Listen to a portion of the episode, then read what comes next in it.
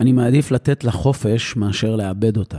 לפני שנה בערך הנחיתי סדנה, ובתוך הסדנה היה איש צוות מיוחד. הוא היה צבעוני ושונה, ואני ידעתי שהוא במערכת יחסים פתוחה ומאפשרת. זה בא לידי ביטוי בכך שהוא ואשתו לא ישנים כל לילה ביחד.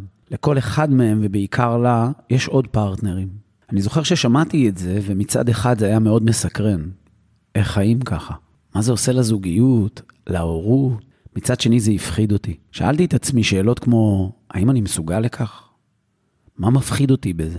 מדוע האגו שלי כל כך פגיע בנקודה הזאת? ומאז עלו לי הרבה שאלות והרבה תשובות, ואני מסתכל על זה, מתבונן וחושב שוב ושוב על כל אותם פחדים שצריך לעבור כשנכנסים למסע שכזה.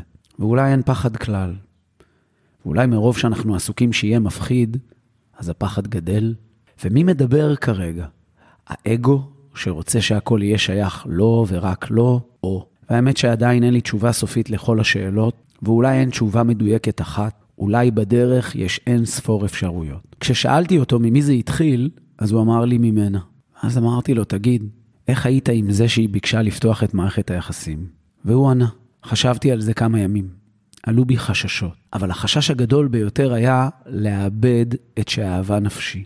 אז אני מעדיף לתת לה חופש מאשר לאבד אותה. וואו, איזה משפט קצר וחד לנשמה.